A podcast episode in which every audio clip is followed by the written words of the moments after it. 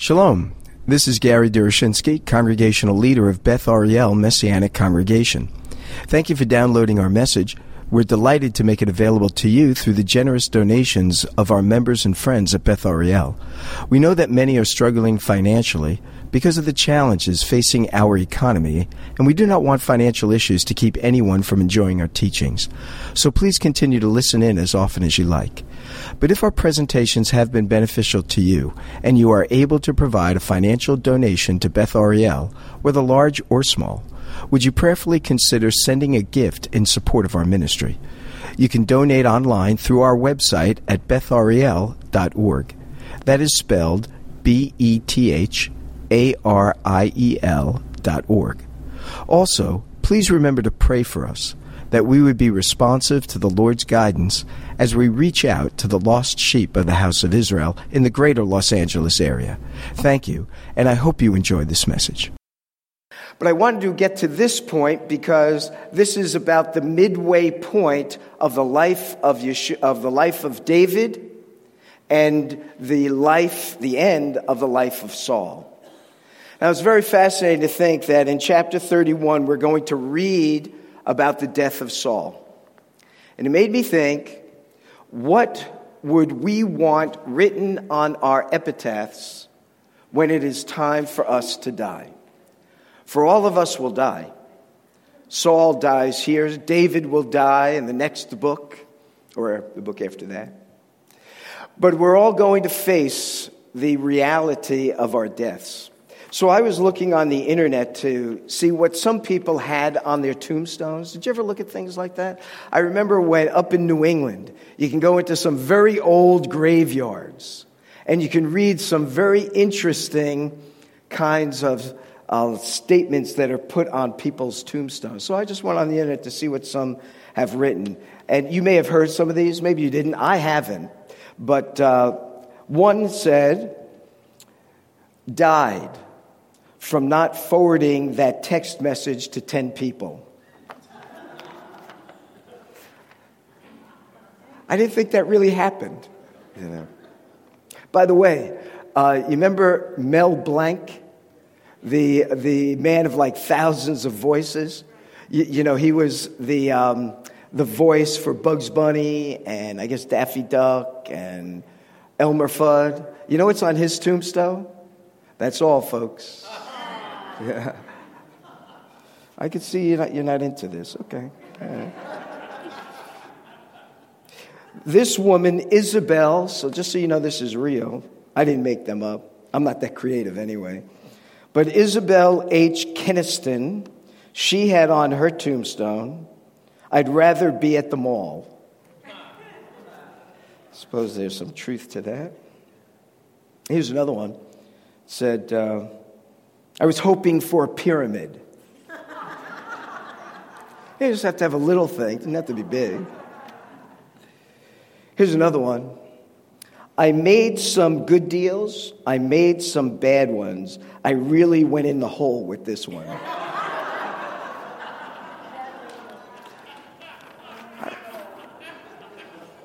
Somebody else had on their tombstone, I told you I was sick.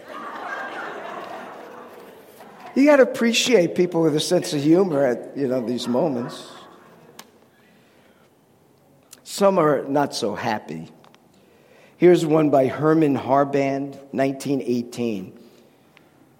My wife Eleanor, author of Queens, New York, lived like a princess for 20 years, traveling the world with the best of everything.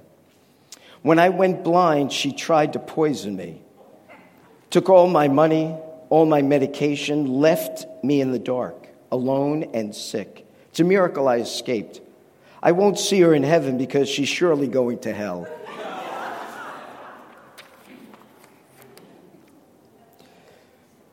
But you know, Spurgeon wrote about statements like this. He said, A good character is the best tombstone. Those who love you and were helped by you will remember you when forget me nots have withered. Carve your name on hearts, not on marble. Well, that's a good uh, that's good advice, don't you think? Now, the reason I think about this is because Saul gives us the epitaph that he would have put on his own tomb. You find this in chapter 26. You remember this was a moment when Saul was pursuing David, and David was on the run. And David, for the second time, spares Saul's life. And in chapter 26, Saul says, Then Saul said to David, I have sinned. Return, my son David, for I will no more do you harm, because my life was precious in your eyes this day. Behold, I have acted foolishly and have made a great mistake. So I think that's what would go on Saul's tomb. I have acted foolishly. In fact, I think it's in the King James Version, it says, I have played the fool. What's interesting about this is this is not the first time Saul was spoken of as being foolish. If you turn back in your Bibles, I'm going to say around chapter chapter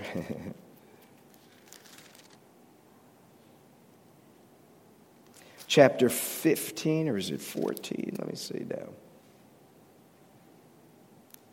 Chapter 13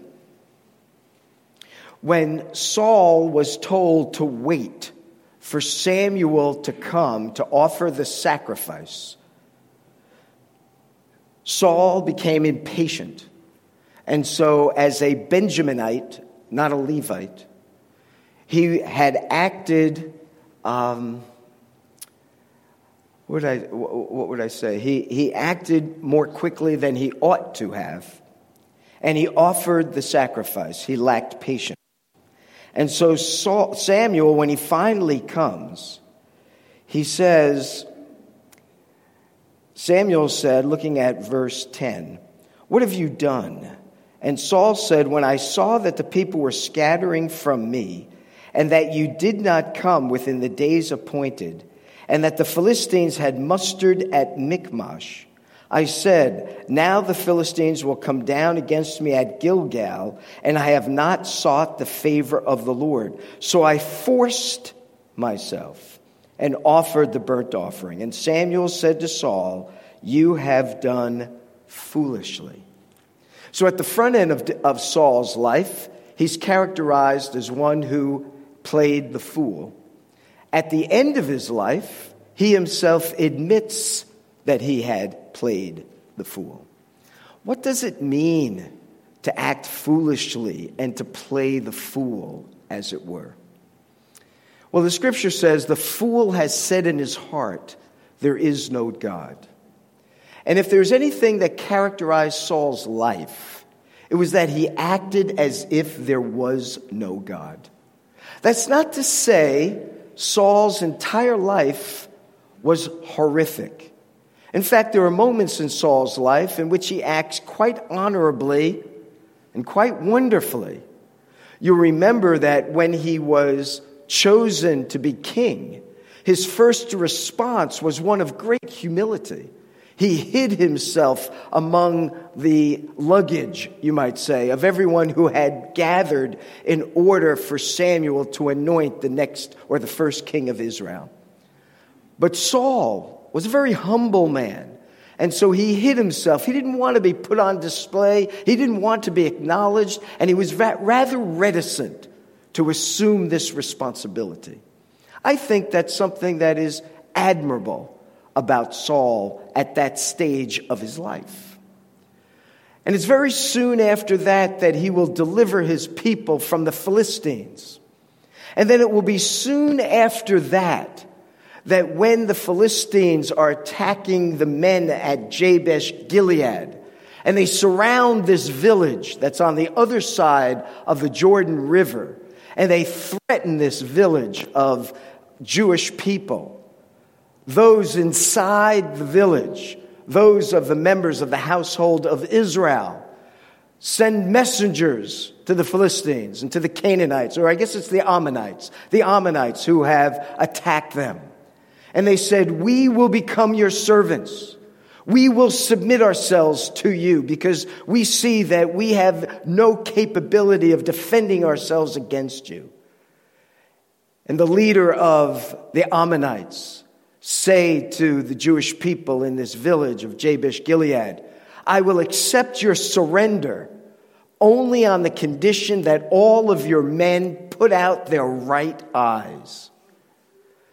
So the men of Jabesh Gilead, they want to have some time to think about this. And while they're given time to think about this, they send messengers to Saul to tell him what is afoot. And Saul musters the armies of Israel, attacks the Ammonites, and rescues them from their enemies. These are good things that Saul has attained and has accomplished. And even later, when he's pursuing David, and message comes to him that the Philistines are attacking, he leaves the pursuit of David. He goes after the Philistines, and again, he defends the people, and he's victorious. And so it's no wonder that the people would sing, Saul has killed his thousands. He has killed many in the name of his people and he has defended them. So his whole life is not exactly a failure. But what characterized his life was an act of folly because so often, too often, more often than not, he acted as if God did not exist and that God did not matter. How did he do this? Well, in one instance, you'll remember in the early life of Saul, we just read about it, Samuel told Saul to wait for him before going into battle. But he acted foolishly. And so he offered the sacrifice when it was not for him to offer it. He did not submit himself to God, he did not submit himself to Samuel, but rather he acted on his own initiative, and thus he acted inappropriately. That's not the first time. There's a second time when Samuel had told Saul that you are to kill all the Amalekites the men, women, children, animals. Why? Because when the Israelites came out of Egypt, the first people to attack the Israelites were the Amalekites. And you remember that as long as Moses had his hands raised, Joshua leading the troops in the valley were successful. And when his arms would fall, then the turn of battle would turn against Joshua. And so Aaron and Hur came alongside, held up his arms, and they were able to be victorious. And God said at the end of that battle, I will wage war against the Amalekites from generation to generation until they are no more. And now Saul had the great opportunity to fulfill God's promise in his behalf. And Samuel told him to slay every Amalekite. But Samuel did not. And, or I should say, Saul did not. And when Samuel came to Saul once again, he said to him, You have acted rashly and you have not been obedient. He said, For disobedience is as the sin of witchcraft. And therefore, Saul acted foolishly once again, thinking that he could act without the knowledge or without being aware of God's involvement in his life and in the affairs of his life. But that's not the only way he acted foolishly. He also sought to murder an innocent man. He sought to kill David, not on only one occasion, and not only on two occasions, but on at least three occasions, he premeditatively planned to murder David. He threw a spear twice at David, but missed him. He pursued him once and then twice and sought to kill him. He acted foolishly, thinking God was not aware of what he was doing. But it wasn't just in his rebelliousness against Samuel and his rebelliousness against God and his attempt to murder David. But you'll remember also that Saul had sought out knowledge and information by going to a witch at Endor. Think about how he acted without thinking God was involved. He knew what the law had said about such individuals and such behaviors. And in fact, when he goes to the witch of Endor, she even tells him, Look, Saul has put out all the necromancers and all those that would seek knowledge through the dead. And you're asking me to do this. Well, he disguised himself so she would not know who it was that was asking him. He even acted contrary the commands of God, not just with respect to the moral rights, not taking someone else's life, but he even violated his own conscience and his own commands, and therefore acted like a fool. And so we learn some great things here because when we look at Saul's life, and we see this broader picture and this broader strokes of his life. We say he acted as one who wasn't aware of God's presence with him. He knew God was there, but he acted as if he was not present. And not only did he live foolishly, but he died tragically.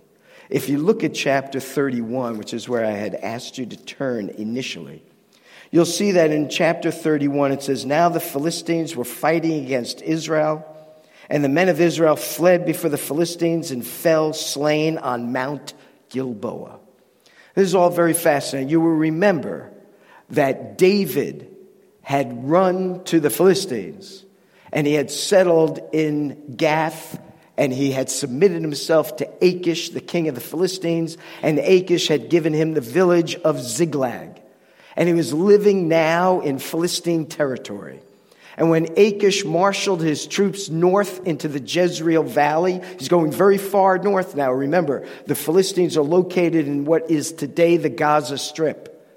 And the Jezreel Valley is all the way north by the Sea of Galilee. And so he has moved his troops, Achish, all the way up the coast along the Mediterranean, and then he's gone inland through Mount Carmel and he's come into the Jezreel Valley. And David had accompanied him along the way. David was in a very awkward position because he knew Achish was going to attack Saul and his men. And David certainly didn't want to fight against his own people. But he had to accompany Achish in order to keep up the ruse that he was no longer faithful to Saul. Fortunately, and by the sovereign hand of God, the other leaders, they're referred to as lords in the scripture, but they are generals and captains of the Philistine army. They go to Achish, the king, and they say, We don't want David here with us. And so Achish says to David, You can't come into battle with us. My leaders, my military leaders do not trust you. And so David, fortunately, is able to leave the battle and not be caught up in perhaps attacking his own people. So David has now left the battle, and now we read in chapter 31 how the Philistines have come into the Jezreel Valley. And one of the entrances into the Jezreel Valley comes between the, uh, the valleys that are created by Mount Gilboa and um, and you have the hill of Moreh up in the northern area. You've got Nazareth that, that's up on a hill. And all of these hills provide valley entrances into this greater 20 mile valley known as the Valley of Jezreel. The Philistines have entered into this valley. And you see what it says here that the the Jewish people, the men of Israel, are on Mount Gilboa, and the Philistines have been victorious. It says that many of the men of Israel have fallen slain. And look what it says in verse 2 And the Philistines overtook Saul, and not just Saul, but also his three sons, Jonathan and Abinadab and Malchishua. And the battle pressed hard against Saul, and the archers found him and he was badly wounded by the archers. Here's one battle, the only battle we read of that Saul ever lost. He was victorious, it would appear, in all his other battles, but not this one. And as the archers shoot their arrows, it makes its mark and it nails Saul and gives him a lethal weapon or a, le- a uh, lethal wound. And as a result, Saul is going to die. His sons have already been killed. And then Saul says to his armor bearer, Draw your sword, thrust me through with it, lest these uncircumcised come and thrust me through and mistreat me. But his armor bearer would not, for he feared greatly. Now, isn't this amazing as well? What strikes me here, as I've been reflecting on this and thinking this through, what strikes me here, what would you have done if you were that one in battle and you knew that this arrow had made its mark and your life was flowing out of your body? You knew it was over. What would you be thinking about? What would you be doing? I, you know, it's hard to say until you're in those circumstances. But as I kind of reflect from a distance, the last thing I think, I think I would be caring about is what my enemies were going to do to my body. I think the last thing I'd be thinking about is what am I going to look like when I'm dead to these guys? You know, how are they going to treat my body? You know, I, I could care less. But that's what Saul is thinking about. And it's sort of characteristic of Saul. He's concerned with his external appearances before others rather than the internal condition of his heart. He's concerned when people sing, I've, Saul's killed his thousands, but David his ten thousands. He's concerned about what people think of him. Even at the point of his death, I don't want them to mistreat my body. What I would hope I might be doing is landing on my knees and saying, Thank you, Lord, for the life I was able to live, the courage I was able to ex- exhibit, and I'm now coming to meet you like the thief on the cross. Remember me when you enter into your Father's kingdom. I would hope I would be saying, Lord, I'm coming home I'm looking forward to seeing you as you are. I'm looking forward to be welcomed, but that's not what Saul is thinking about at all. There's no prayer on his, list, on his lips whatsoever. He's only concerned that he not be mistreated by his enemies. He had a foolish life, and it would appear to be a tragic death. So, the armor bearer, of course, is not going to kill the king of Israel. And so, what does Saul do? He takes his own sword and he falls upon it. And when his armor bearer saw that Saul was dead, he also fell upon his sword and died with him. It's again one of those illustrations that none of us lives to ourselves. You know, none of us is uh, an island. What we do, what we say, how we behave impacts the lives of others eventually. And here, this self taking of one's life in this instance had the impact of the armor bearer taking his life. Something to think about. But then look at this, and when his, uh, and thus Saul died, and his three sons, and his armor bearer, and all his men on the same day together. This is tragic. And this is sad. And when the men of Israel who are on the other side of the valley, see, the people of Israel, the armies have fled. Remember, they were up in the Jezreel area. They fled all the way down to the Jordan Valley. And they've crossed the Jordan River. They are on the run and they do not want to be overtaken by the Philistines. And so it says, when the men of Israel who are on the other side of the valley and those beyond the Jordan River saw that the men of Israel had fled and that Saul and his sons were dead, they abandoned their cities and fled. Look at this. And the Philistines, they're not only victorious on the battlefield, they actually take up residence in the homes of the Jewish people. They take up residence in the villages and the cities that the Israelites possessed. They lost their territory. And the enemy is now living on hallowed or hallowed soil. And so when you look at verse 8, The next day, when the Philistines came to strip the slain, gets even worse. They found Saul and his sons on Mount Gilboa. So they cut off his head, stripped off his armor, sent messengers throughout the land of the Philistines to carry the good news to the house of their idols and to the people. They put his armor in the temple of Ashtaroth, and they fastened his body to the wall of Beth Shan. And so now they are mistreating his body. And they've severed his head. And they're passing his head throughout the cities of the Philistines, celebrating that the king of Israel has died. And then they're taking his body and they're fastening it to the walls in Beth Shan as a sign and symbol don't mess with us. And they're going among the dead and they're stripping them of the armor and the weaponry because they don't want the Israelites to come back and to regain the weapons that they might use against them. So that's a typical thing that was done in the ancient world. And not even the ancient world, but even in, in modern warfare. Don't let the enemy take back the weapons that they lost on the field of battle. And then there's this bright moment, and I love the way this closes because it says, But the inhabitants of Jabesh Gilead heard what the Philistines had done to Saul. All the valiant men arose, went all night, took the body of Saul and the bodies of his sons from the wall of Bethshan. They came to Jabesh and buried them there. And they took their bones and buried them under the tamarisk tree in Jabesh, and they fasted seven days.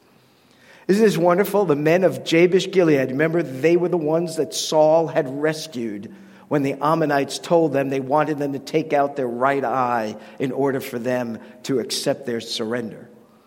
And now the men of Jabesh Gilead, they said, okay, Saul may have his faults, but he did something in our behalf, and we're going to do something in his behalf. And they went and they rescued his body and his son's body. They gave them an appropriate burial, and then they mourned over him for seven days and their sons. I think that is to their credit, given their courage and their respect for a man who has done some great thing for them.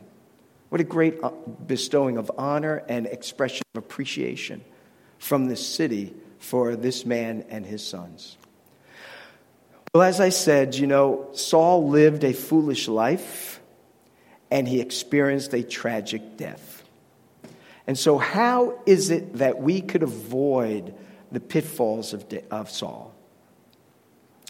And the key to this whole thing is being sensitive to God. It's realizing that we do not live as one that believes there is no God, but we live as one that recognizes there is a God and He has a claim on our lives. And as such, we are to obey Him and to follow Him. As tragic and as fool, as tragic a death and as foolish a life, I can't help, nevertheless, to see a parallel between, our, between Saul and our Messiah.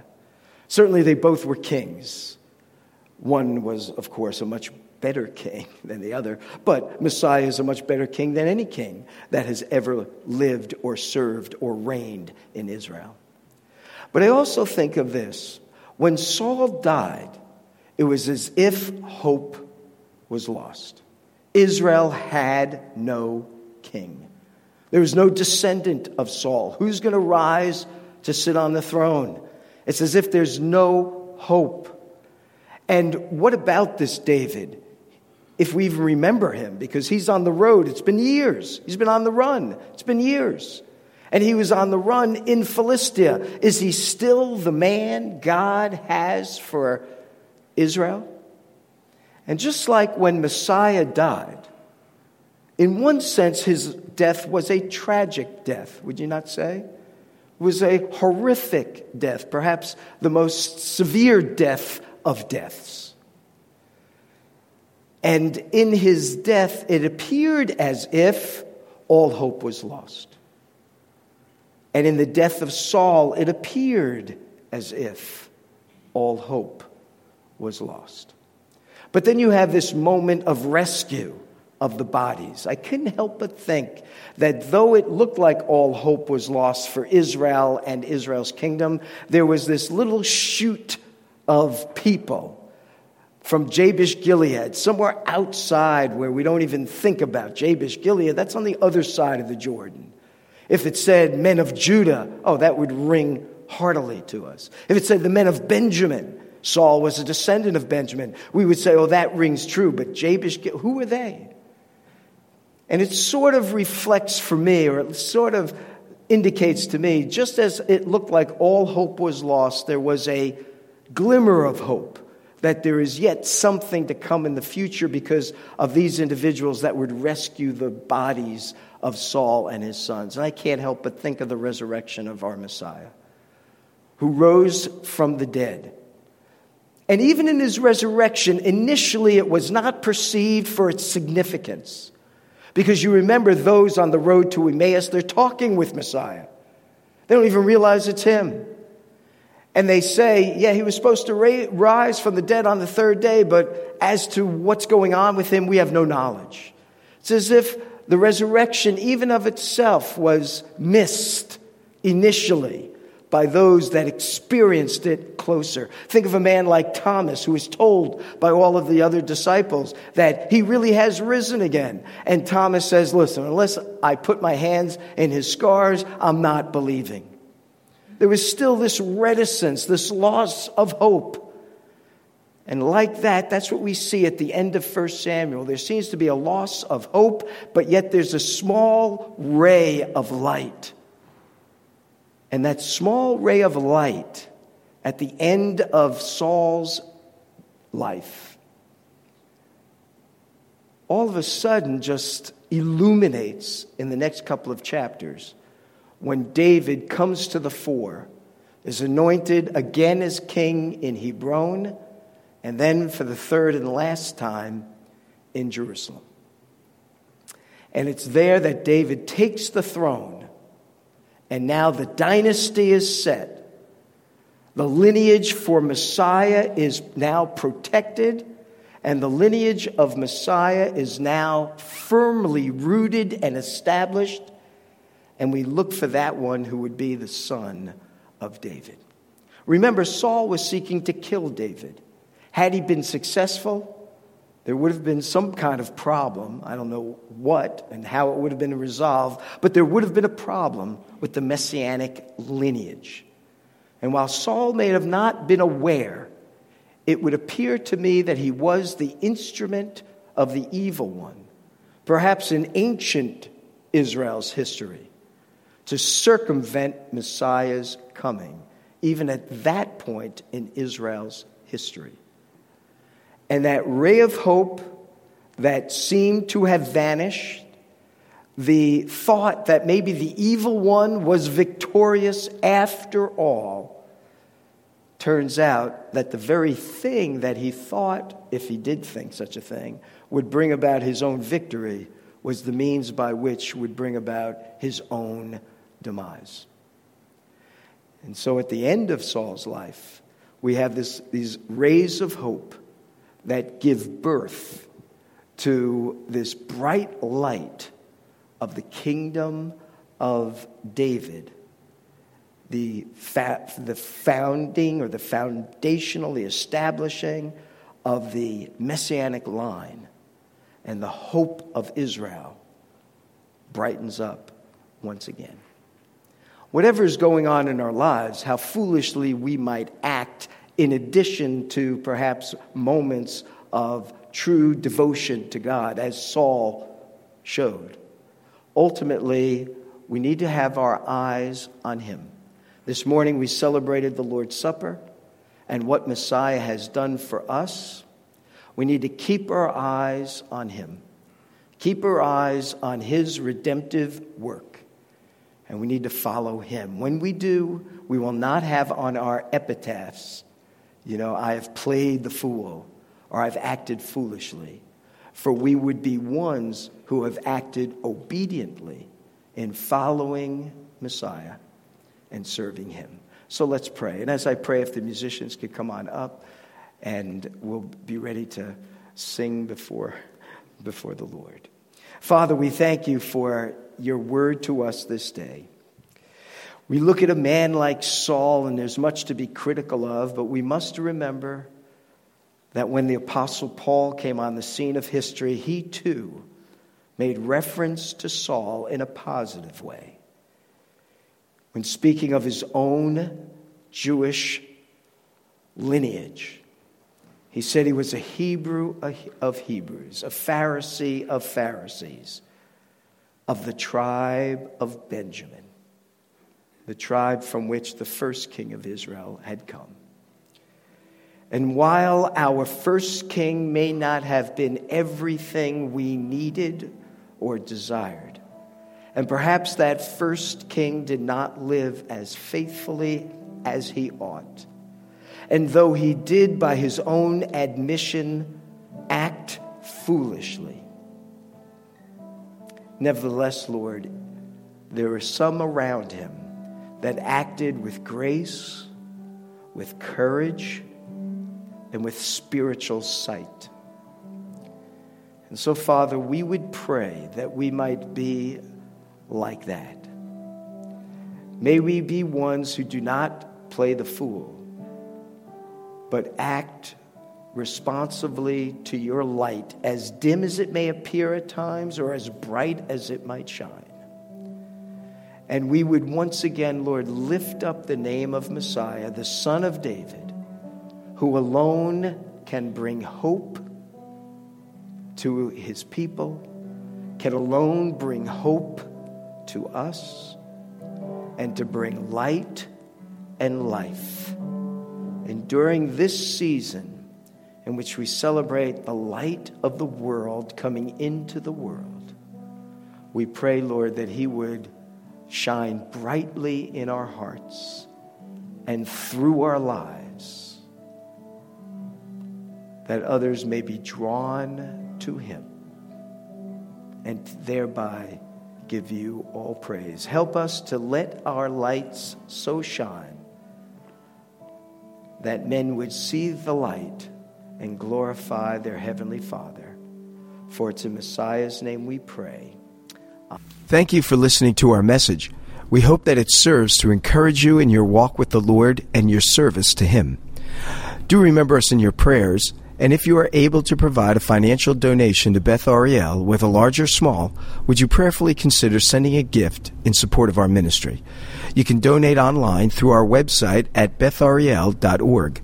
That is spelled B E T H A R I E L dot org.